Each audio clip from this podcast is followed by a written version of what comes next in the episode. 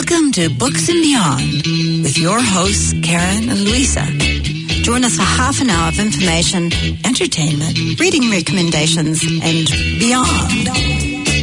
Brought to you by Auckland Libraries. I know this girl, and she works in a library, yeah, standing there behind the counter, willing to help with all the problems that I. Kia ora, I'm here today with Paula Green. Kia ora, Paula. Kia ora, Karen. Lovely to be here. Thank you. Paula is well known to poetry lovers in New Zealand as an accomplished poet herself with over a dozen collections to her name and is the winner of the 2017 Prime Minister's Award for Poetry and as the person behind the poetry blog New Zealand Poetry Shelf and scores of other poetry sustaining and poetry promoting initiatives for which she has been made justly and delightfully for me, a member of the New Zealand Order of Merit for Services to Poetry and Literature. Congratulations on that, Paula. Thank you. Paula has a new book out following on her wonderful 99 Ways into New Zealand Poetry, which I own a copy of and always enjoy digging into in another way of the 99 Ways. I think I'm about up to 70. She has written Wild Honey, Reading New Zealand Women's Poetry. It's a beautiful big fat book just out from Massey University Press and just launched at our Central Library. Paula, so let's start with Wild Honey. As a bee lover and a poetry lover, I found it such an inspired metaphor, but tell us about it in the context of the book. Um, it just came to me, um, partly perhaps because my partner Michael Hart, Hight, Michael Hart, Michael Hight, He's heart and partner. yeah, he paints beehive paintings that he's very well known for. So our house and his studio is always full of beehive paintings that are absolutely beautiful. But I really loved the idea of the beehive as being being um, a place of transformation. It's a place of light and dark. It's mysterious. It produces something that is sweet and textured and fluent and flowing. And I was thinking that writing is like that. And for many years, women's writing was denigrated for being sweet and it was excluded in so many kinds of ways. And we can talk about that later. But um, I like going back to refreshing how we view women's writing. And yes, it can be sweet, but if you think of the hive and the bee, there is also sting, there is risk, and there is danger. So, you know, the beehive has that. And there is also the way in which the beehive ha- has a life in the wild. You know, there are hives in the wild producing these transformations. Um, and I think New Zealand women's poetry started in the wild. It grew up in the wild. It was outside the the mainstream, the the male dominated spotlight. So it just seemed perfect. And then Sarah Laing drew, painted this beautiful cover painting, um, which has the beehive hanging up in the tree in this gorgeous ochre colour. And then beneath these trees, in the manuka um, bearing trees in the background, she's got this cluster of women ranging from early women poets to contemporary poets picnicking. But it, it's all about conversation, which is to me what poetry's about, conversing. And it's all about kind of quiet, intimate reflection because poetry is a very kind of solitary act. You know, I do it at home alone, it's private, it's secret, by myself. But there's also a way in which poetry is you're part of a community, communities, and it's really important to me that it's like that. So I'm conversing in this book with all these poets. So in a way, it's like I'm picnicking with them under the hives across the decades, ranging from the first woman published right through to what's happening now.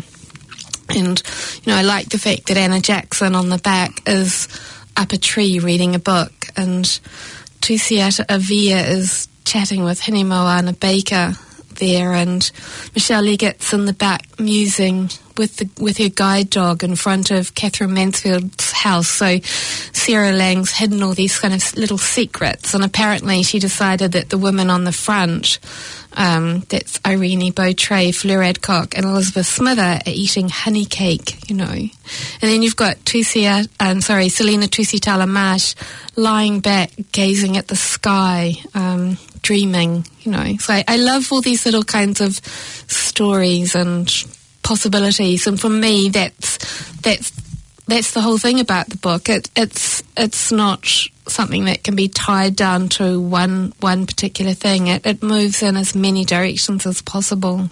It was funny when you were talking about the bees. I was thinking about you. You mentioned communication poetry to you as a communication. Mm. I was thinking about the bees dancing to mm. show the location of, mm. of um, honey of flowers that they can where they can go and gather pollen. The the dance, the bee dance, and the other thing that really came to my mind was um, wild honey. The importance of this is, you know, women were neglected. Women poets were taken as not serious because they were sweet, but actually wild honey is not always sweet. It's processed honey, mm. which is sweet, mm, isn't it? Mm, wild honey has mm. quite a bite if you get bush honey yeah, or, yeah, or, wild yeah. manuka honey. You know? Yeah. It's got that dark side. It's um, got a, it can be bitter, a bit of bitter mixed in with the sweet, which is um, something that really comes out in this book. How you um, engage. I think that what really comes clear looking at this book is that, as you said, it's not meant to be a formal history. It's not what you would have been taught in school. It's you engaging with the poems and inviting us to engage with them, isn't mm, it? Mm. Yeah, definitely. And I feel um, the way in which, I mean, it felt like all roads in my life led to this book. So, you know, all the poetry I've written, all my degrees at university, where which you know, my doctorate and my master's were very women focused. They were in Italian, but I was looking at women's issues and women writing and view of all kinds of things, you know, ideas and heart and politics and so on. But um, I decided I would I would build a house, and I started with the foundation stone. So I went back to the early women who were first published in English because this is this is a book of reading. So by doing that, I'm looking at books published. So I'm I'm missing I'm missing this huge, exciting, dynamic movement of slam poetry and performance poetry, spoken word poetry, and so on that we've got happening in New Zealand at the moment. And I'm also missing in the early days. Many women's outlet were magazines, so a lot of poetry by women was published in um, journals and magazines, and they didn't actually get a book published. And sometimes they would appear in anthologies in the early days before women weren't, you know, they were kind of pretty much kept out of anthologies for decades. But also women were writing in notebooks, and that's that's what I did. So I I began probably when I was a child writing in little notebooks all the way through until um, you know my thirties, and I never ever said to myself I could be an author. It was like my secret thing. I never thought it would be something that could go public.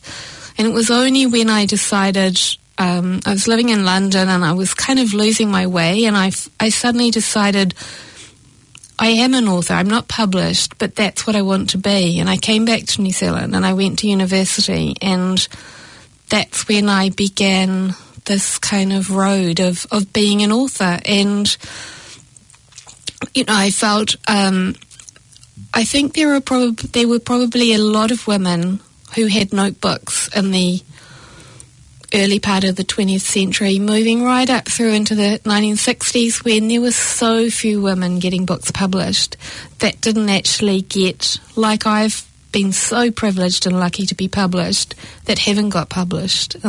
So, in a sense, there's this whole area out there that this book doesn't go to. It's it's the private writings, it's the writings not in book form, and it's the performance poetry. So I'm I'm looking at yeah the book. Do you think that I'm I'm reminded of the famous Katherine Mansfield line, you know, oh to be a writer, a real writer.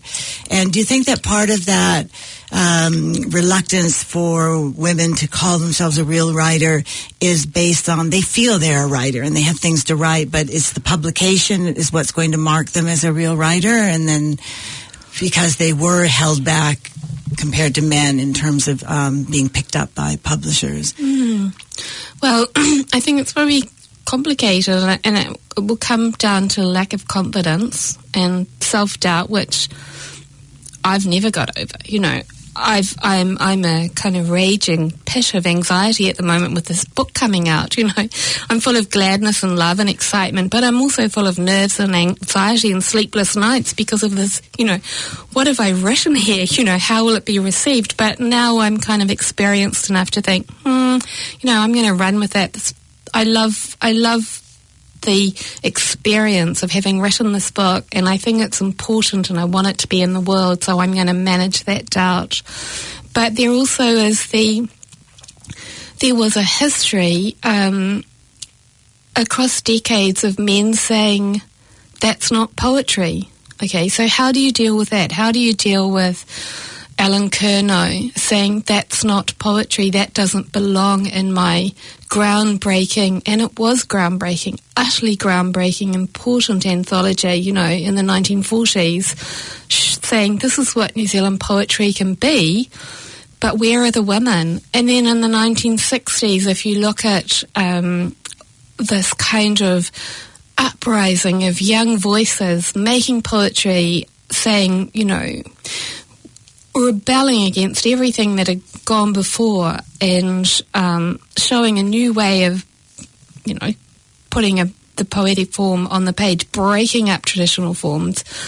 There were women, but they were so few that were visible. There were women writing, but the ones that got published were so few. And again, I find it really fascinating that if you go back to the 1960s and the 1970s, where still the men were dominated, even though you've got the women's movement and you've got feminism kind of finding its seeds, you know, and taking off, you have different kinds of things happening. So in the 1970s, you've got Fiona Kidman writing poetry. She began writing by writing poetry, and so she's she's produced books then that were really important to women who were finding their new way in the world, you know, of thinking, I don't have to be tied to the kitchen. I can be a mother, but I can be other things. But then you've got, you know, the odd voice that was breaking out and joining the men and being radical and, and, and kind of protesting with how the poem sits on the page. So fascinating. Yeah, it's um, funny how you know even when I started at Auckland Libraries, which I don't consider that long ago because I don't think it's it's I don't think of myself as that old to have been there that long. But um, there were the big anthologies. There was the poems from the Big Smoke. Speaking of Auckland, mm-hmm, since we're in yeah. Auckland, and what was it? Something like a quarter of the poems are written by women. And um, when did that come out? In the um, I can't remember yeah, now. But, but, it was, but it was in in what we consider contemporary times. It was sort of like the beginning of yeah, contemporary yeah. poetry scene, wasn't it? Yeah. So it's pretty amazing. And so what you've done, you mentioned this a while back, and I got so caught up in your um, in what you were saying. But I did want to pick up on that that you had said, you know, I made the book like a house. Yeah, yeah. And I was going to ask if you could read. There's a lovely poem that introduces the book and this um, walk through the house. Mm that Paula has built, the house that Paula has built. Yeah. And I thought you might read us that beautiful poem. Mm. This poem is by Helen Rickerby, um, which just seems so perfect. And there is a story behind the. I mean, she was she was chuffed to discover this. I mean, she I had to get permission, but she was chuffed to discover that this poem would be at the front of the book. But it's also a poem that is a love poem that she wrote for her husband.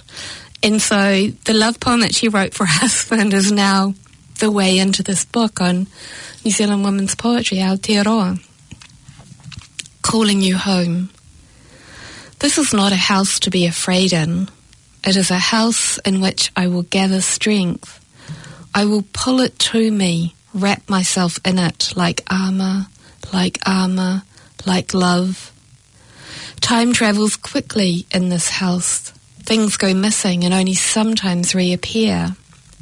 This is the house where we, where we discover one another and ourselves, the house where we turn from each other and turn back again.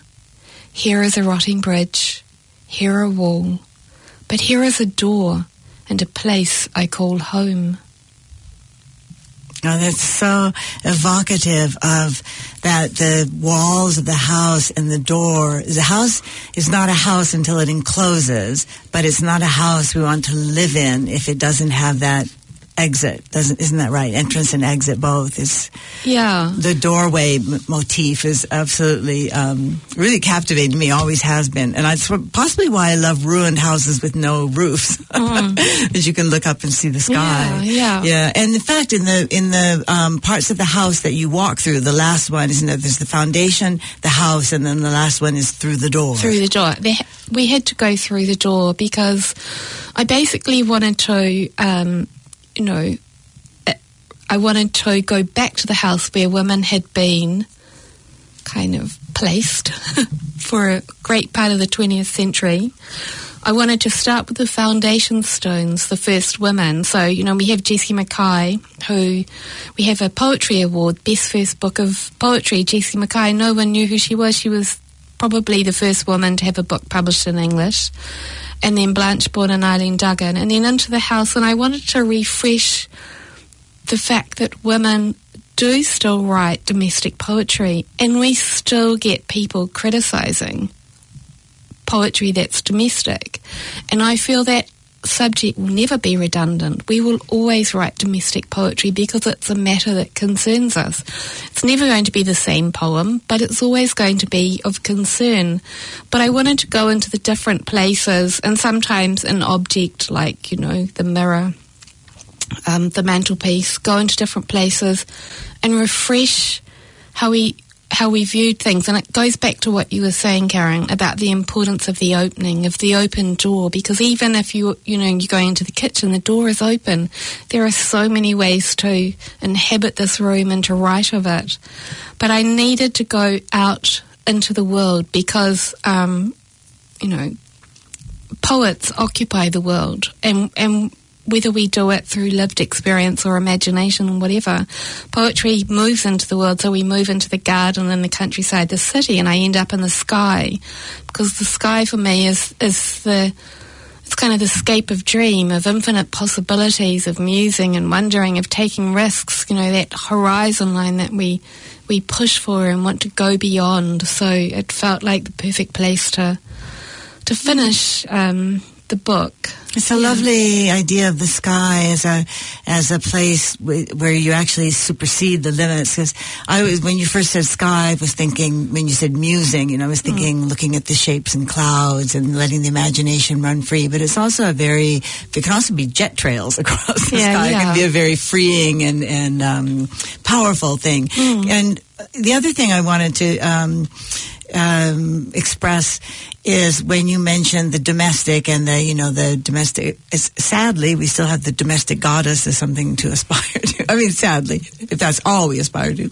But um, I loved when you talked about the themes of the of that could be found in women's poetry. You made it very clear to include politics and relations, illness, love, death, and you've got the maternal in there. And I loved the fact that you put maternal rather than children because the maternal feeling can be expressed in so many ways. It's not necessarily about having a child yourself. Um, it's the same thing I always run into when people want to celebrate Mother's Day. I say I want to celebrate all the people out there who've given care more than you know, specifically a mother, and and the voice, the, the voice being a very important thing in women's poetry, isn't it? In as something that you, um, in, in terms of response, we respond to voices, don't we?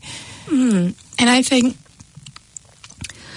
I mean, I think, you know, the key aim for this book is it's really simple. It's just to inspire you to pick up a poem and read it and find your own pathways through it. And so there is never going to be a singular recipe for how we write poetry Or how Rega- we read it. Or how we read it, regardless of who we are. And so the voice is so on the move. You know, there are there are.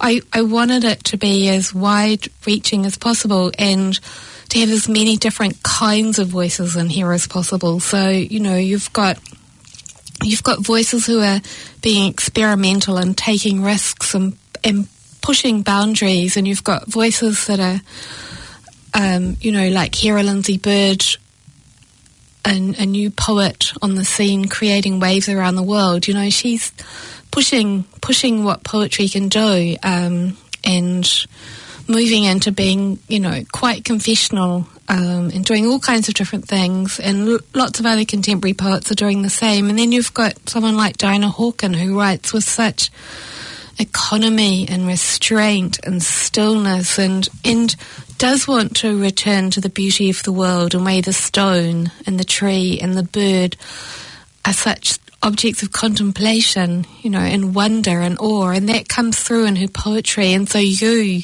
feel um, you feel that wonder and that awe and that beauty, and it. It, you know, it, it's a matter of, of absorption and stillness in your body. Whereas when you're reading Hera Lindsay Bird, um, it's a whole different effect upon you, upon your body. It, it's a kind of like a shock factor, you know, shocking your heart and act, and your mind into action. So quite quite different things.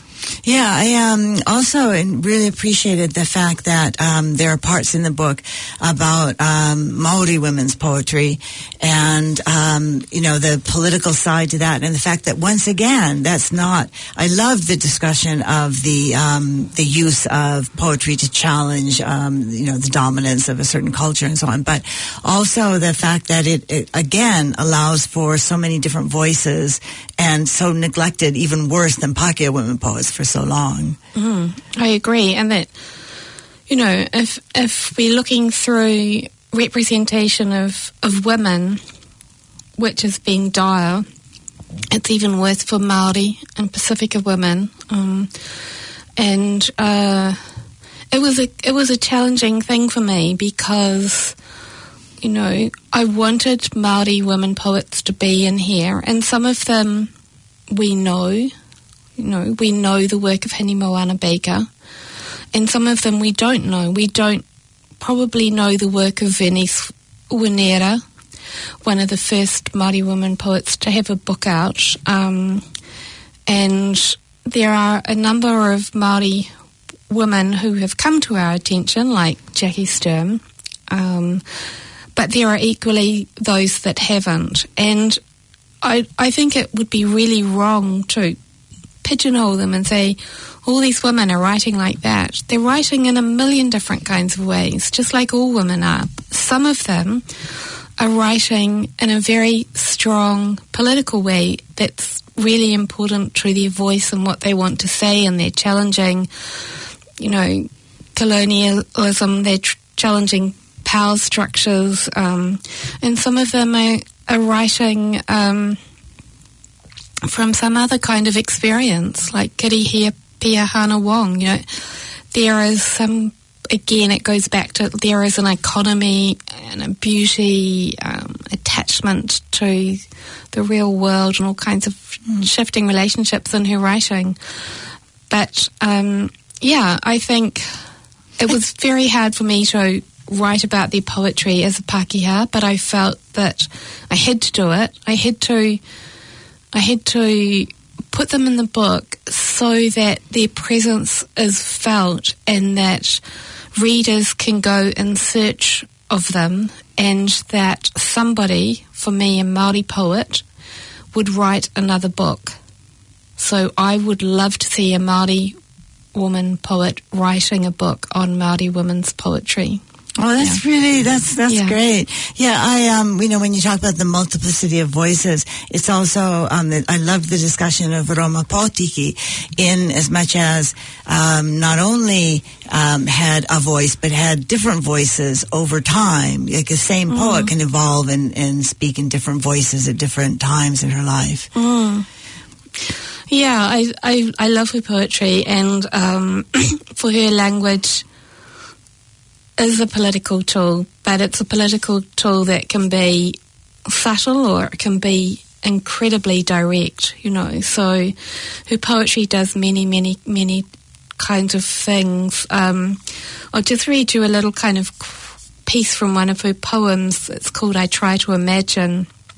And she's reinstating her status as a feminist and an activist and and different kinds of needs. And the closing lines are kind of like a chant. And she these are the last lines. I try to imagine a life where I was not patronized or marginal. I try to imagine a life where I get paid for my work. I try to imagine a life as a partner with at least an equal say. I try to imagine a life. That's one of those poems that it's like on Instagram when somebody puts up a terrible piece of news and you want to applaud them for putting it up, but you're going, mm. can I put a like on this? You know, mm. it's, that is just so beautifully said. And I think also, you know, this idea that I think is in that discussion of Roma Potiki where you talk about language as something never to be used lightly. And when you mentioned earlier Pacifica poets, um, I was thinking of all of that that started a chain in my mind of, um, you know, the, the use of poetry in in a light, uh, excuse me, of language in a way that references light things, but placed all together create something much stronger than just the the playfulness that you might expect. I mean, there's just such a I'm, I'm just a huge fan of, like you say, Pacifica poetry. A lot of it has to be, much of it has to be heard, mm. and you and I here cannot give that to people today. But um, I, I want to put a voice out there for the Pacific poetry that's happening in New Zealand today, which is just um, awesome. Mm, and yeah, I often use that word. I think it. I mean, there are a lot of Pacifica poetry poets in the book, and of course, an important one is our um, is Selina Tusitala Marsh, who's just finished her two-year um, time as New Zealand Poet Laureate, and she's had three books published but she had her tokotoko, her talking stick made for her, and she has taken that into so many different places. She's brought poetry into the lives of so many different people, from standing in front of the Queen performing her poem on the, you know, the anniversary celebration, into schools, um, and just in being such a role model, yes, for Pacific Pacifica poets, young women, young men, but also for other people. Definitely. And I think the thing also is, I was specifically thinking of Selina when I said about the playful use of language. I was thinking mm. of fast talking PI. Mm. and, yeah, um, yeah it is, uh, Selina, I mean, among everything else, let's say talent. Let's just put the word out there, talent, which kind of sums it up. And we don't have a lot of time left, and I absolutely wanted to include another very talented poet who is you yourself, Paula. and I'm hoping that for you could read us all um, one of your poems in the book. Okay, I have a poem in the shoe closet, um, and which is a section. Um, Michael and our daughters spent 10 days in New York a few years ago, and I ended up writing a little book called New York Pocketbook and we went to the immigration island, Ellis Island. Yep. And I just found it the most moving experience. And as you can imagine, with what's going on in America, even more so. And I saw these little boots, and I just stared at them for ages. The little boots to see the little brown boots scuffed at the toes from kicking stones and falling over, with soft red lining and laces left long ago, goodness knows where. Oh dear empty boots, is to fall into the hollow your child's head once left on the pillow as she dreamt of secret things and to fall yet again, deeper still, into the mysterious hollow of her adolescence with the moon overhead. Oh, Paula, that's lovely. I can see, speaking of how poetic voices continue to grow, yours certainly is. That's so lovely. My grandfather came through Ellis Island. His is one of the names from oh. Bohemia. His is one of the names on the Ellis Island wall. So, um, everybody, you're just going to have to go out and get this beautiful. Is it 500 pages? yeah, pretty big. I'm, I'm, looking at. it. I have a lot of experience with large books and putting them away in libraries. It's a big, beautiful book, and you're all advised to go out and get a hold of it and have a dip into the wild honey. Thank you so much for coming on, Paula. It's been lovely to have you here. It was a pleasure. Thank you.